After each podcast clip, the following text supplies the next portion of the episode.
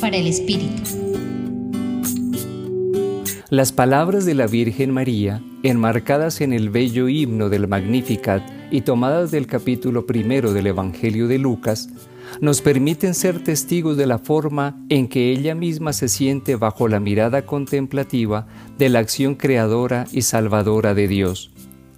Dios comienza por mirar el corazón humilde y sencillo de una joven mujer como María, también el de toda persona que esté dispuesta y asuma el riesgo de dejarse amar y transformar por el mismo autor de la creación y la salvación.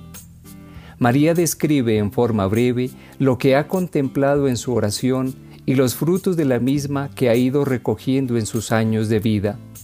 Narra con especial dulzura el acontecer mismo de la historia de la salvación, en donde Dios toma la iniciativa y luego da paso a la consecuente o vacilante respuesta del hombre para volver a una nueva acción salvadora.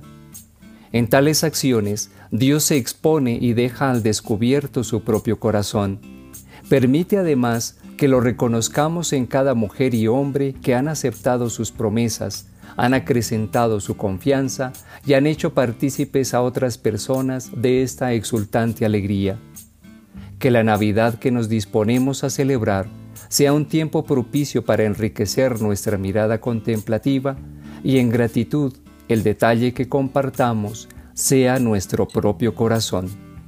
Compartió con ustedes el Padre Víctor Alonso Herrera de la Compañía de Jesús, Centro Pastoral San Francisco Javier, Pontificia Universidad Javeriana.